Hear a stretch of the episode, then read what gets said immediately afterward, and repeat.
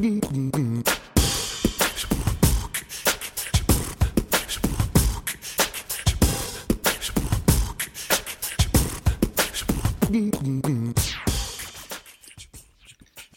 podcast legends. We're back again for another episode. Today, I thought I would share a little bit of my own journey around riding technique, hoping that perhaps may inspire a few of you who are either young or perhaps a bit older, like me, to to um, I guess delve a bit deeper into improving your riding technique.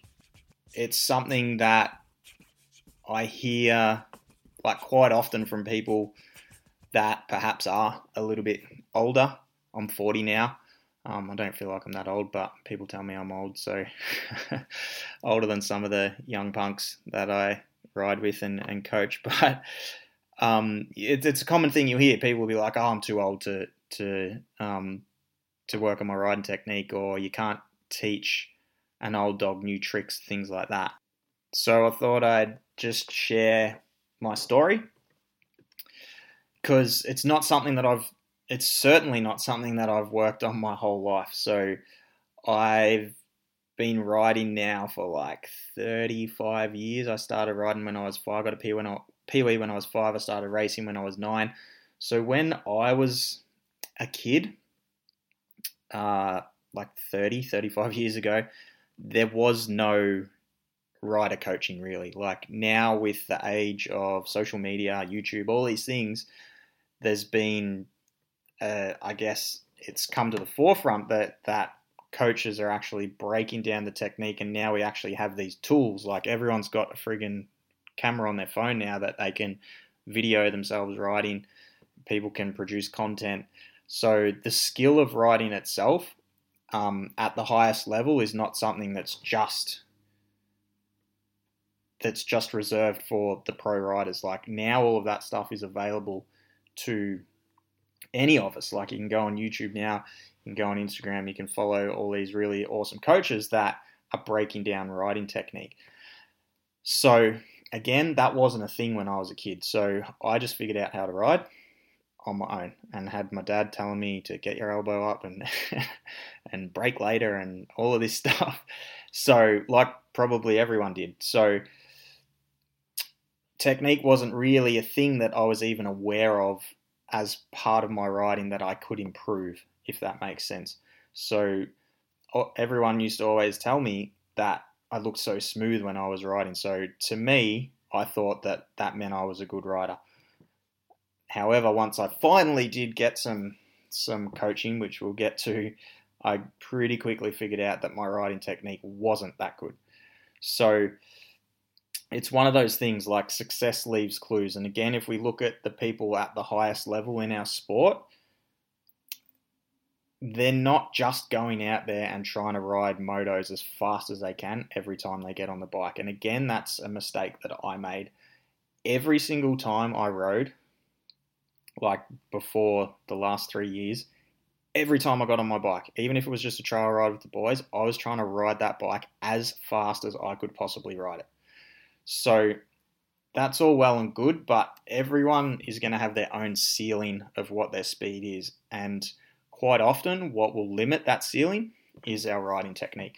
So I could go and try and ride my bike as fast as I wanted every time I got on it, but I was still limited. My speed was still limited by my riding technique. So if I had to spend a fraction of that time trying to improve my riding technique, my ceiling of speed would have been much higher. So again, it's the success leaves clues things. We see that the riders at the top of our sport, they spend, yeah, they, they ride way more than, than the average person does. A, a pro would ride way more than the average person does. However, they're not just banging out motos as fast as they can every day of the week. Like they're they're working on refining their technique, so they get better at the skill of riding, which allows their speed, the ceiling of speed, to be higher. So I had Dean Ferris on my podcast, and, and he mentioned, you probably would have heard it if you listened to that episode. it's it's something that he speaks of quite often is that that year he was in the under 19s he got a riding coach and he didn't even do any motos for the whole year. He didn't get a stopwatch out. He didn't ride any motos where he was trying to ride for speed or for endurance. All he did for that entire year was work on technique and do sections of the track. And we know the result of that like he is one of the most successful motocross racers in australia so for us, for the for the the average, the mere mortal who's who's like like me, like who's probably listening to this, obviously we're not racing at a pro level. It's not our career. The way I look at that is we have a lot more opportunity for low hanging fruit. So if we can improve our technique just a little bit, that's going to allow us to improve the safety of our riding, which in turn will improve our confidence on the bike, which in turn will improve our speed. So, like I say, I didn't, coaching wasn't a thing when I was a kid, so I didn't even think about getting coached until I actually became a coach myself in strength and conditioning when I started learning how to coach people on how to do a squat, how to do a deadlift, how to do a push up, all these basic things. It's a very simple process of breaking down the skill into three or four cues that you can communicate to the person that allows them to feel what it feels like to perform the movement and practice that skill with repetition. So once I started learning how to actually coach someone, I'm like, mm, okay, how come I never did this with my riding? Why didn't I actually break down the skill of riding so I could actually improve that skill? So that's when I'm like, okay, well, I actually need to go and get some coaching now. Now that I've figured out that that coaching, how beneficial coaching is, and how simple it can actually be, and how with repetition we we get results. I'm like, okay, I'm going to go get some coaching. So the first person I went and got some coaching off with riding technique was Sebastian Tortelli. So he actually came and did some riding camps around our area. Who one of my mates and one of my clients, um, one of my gym clients at the time, Mitch Drummond, helped organise for him to come over to our part of Australia and do some training camps. So that was one of the first coaching days I went and did was with Seb, and I'd actually only just bought a bike again, like I've only been riding again for the last three years. Like I had a period of time there where I never wanted to see a freaking dirt bike again. Like I went through some pretty challenging times and and actually lost the love for riding. So I got back into riding three years ago. So I hadn't been riding for a long time.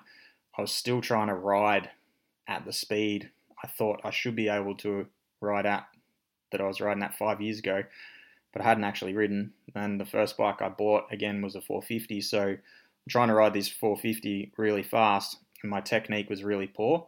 And when I first started riding again, I was struggling with arm pump. So Seb was a really, really good coach, and I learnt so many things off him, um, mostly about how to actually coach people. Um, for where I was at at that point in time, he couldn't, I guess, couldn't actually communicate the finer details of riding technique. So for someone that already had really good riding technique, what he was telling them to do would have really worked, worked really well, and it did work really well. But for me, because I wasn't there yet, my technique wasn't poor. It was actually, it wasn't what I needed at that point in time, if that makes sense. So but like I say, I still got a ton out of his coaching, and I learnt a lot off him. Um, and he's he's an awesome coach and a, a really really nice guy. And I'd definitely go back and get coaching off him again when he comes back out to Australia. Um, so after that, I was following Ryno, as most people probably do on on Instagram. Um, again, like if you go on to Google and, and Google motocross training or whatever, like one of the first things that's going to pop up is Ryno. So um, I had been following Ryno for a little bit. He's obviously one of the most, I guess, vocal people out there on um, social media who actually talks about riding technique and coaching, etc., which I personally think is a good thing. Like, not everyone is, I guess, he's kind of one of those people that you either love him or hate him, but um, he's just like using the tool of social media to help people, and he's he's putting that stuff out there for free, which I think is a pretty a pretty cool thing, and it's like honestly, that's probably inspired me to do like to be so consistent and and give value with my social media. Um, so anyway, following Ryno on Instagram, I wake up one morning, open up Instagram. He's done a video on there saying that he wants to travel around the world, do some riding coaching, and um, if you're wherever you are, to hit him up because he'll um, he'd love to come and, and travel around the world. So I straight away sent him a DM. I'm like, hey man, um, told him a little bit of my story and said we could organise something down here in Victoria. So anyway, one thing led to another, and eventually we got Ryno to come down here to Australia, and we did like a um, two, three day or two, two and a half day riding camps down at Wonthaggi motocross track, which was awesome. So I got to hang out with Ryno, live with him in an Airbnb for a week, which was awesome, an awesome experience, like one of the best experiences of my life. Like he's a legit dude, and he's it, he's just like he's just like a normal dude. Like he's we we got along really well, and he's just like he's like any other, um, I guess human. Like he he laughs at the same shit we laugh at, and and all that. He's just a really freaking um, freaky dirt bike rider and a really good riding coach. So he was the first person. Again, like I hadn't been to that many riding coaches, but he was the um, first person that I went to who actually broke down the finer points of the skill itself of riding the dirt bike. Like, this is where our feet need to be. This is what our hips should be doing. This is what the attack position should feel like, etc., etc. So when that like was like a penny dropping for me because again because I'd started my career as a strength and conditioning coach, and, and that's what it's all about. It's about positions. It's about the biomechanics of the body. So that it just totally made sense to me, and it gave me something to work with. And like I say, pretty quickly figured out that what I thought was good riding technique was actually shithouse. My riding technique was not great. So, and I was that was three years ago now. So, um, 37 years old at of, of 38, nearly 38. So I since then have worked really, really hard on my riding technique to improve it. So I've had to essentially reprogram um, my subconscious patterns around riding because I'd learnt how to ride with my feet on the pegs, with my toes pointed out, with the foot pegs in my arches, with a little bit of a hunched back, um, that's just how I'd learnt, and that's how I'd done it for 35 years. So to undo that took a long time, took a lot of practice and a lot of slowing the fuck down and not even trying to ride fast and just going out and working on those little things. And it's taken me a long time. So I probably would have been about 12 months after that that might have been a little bit longer. Might have been 18 months after that, anyway. Somewhere around that, um, 18 months to two years after that, got Coach Rob to actually come out to Australia. Or Coach Rob was coming out to Australia, I should say. So I was like, yep, going to get get along to one of his training camps as well. And again, that was like I'd already been practicing the stuff that I learned off Ryno for about 12 months or so. Um, so I'd had time to put it into practice.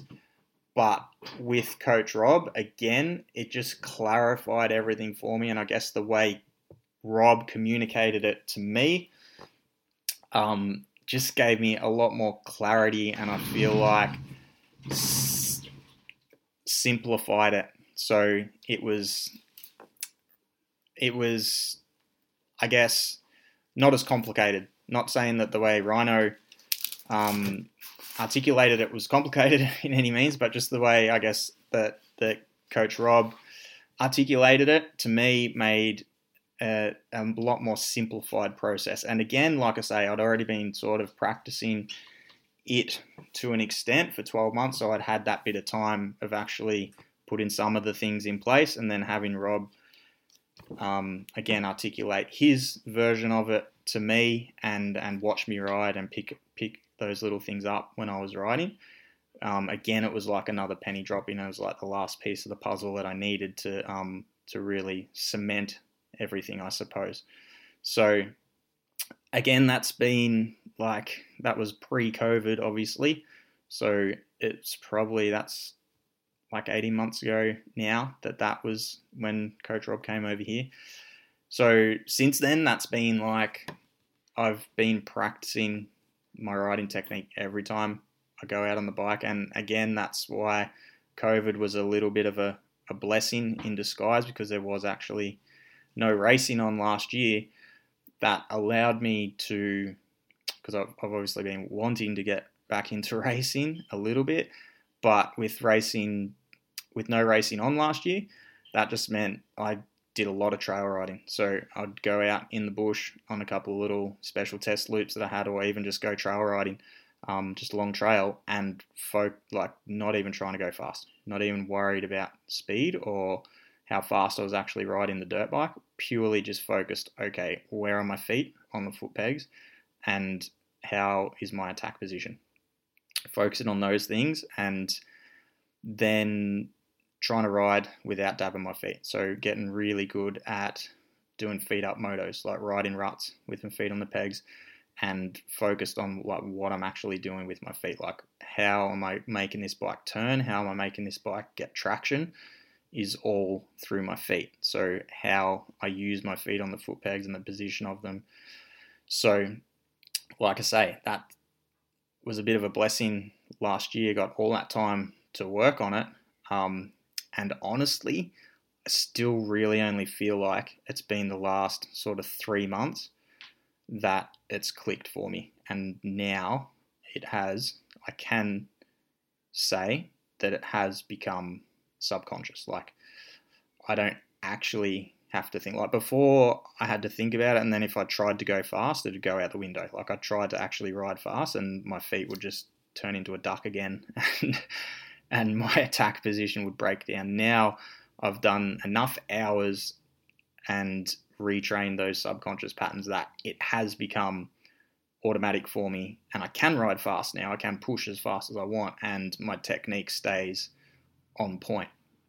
Um, so obviously that doesn't mean that I'm the best rider in the world. It just means that or the fastest rider in the world and, and again that's not my goal now, but that I guess what practicing or working on my technique has allowed me to do has allowed me to I guess kind of fall in love with riding again because now I am 40 so I'm not really worried about I'm not trying to go out there and win an Australian title.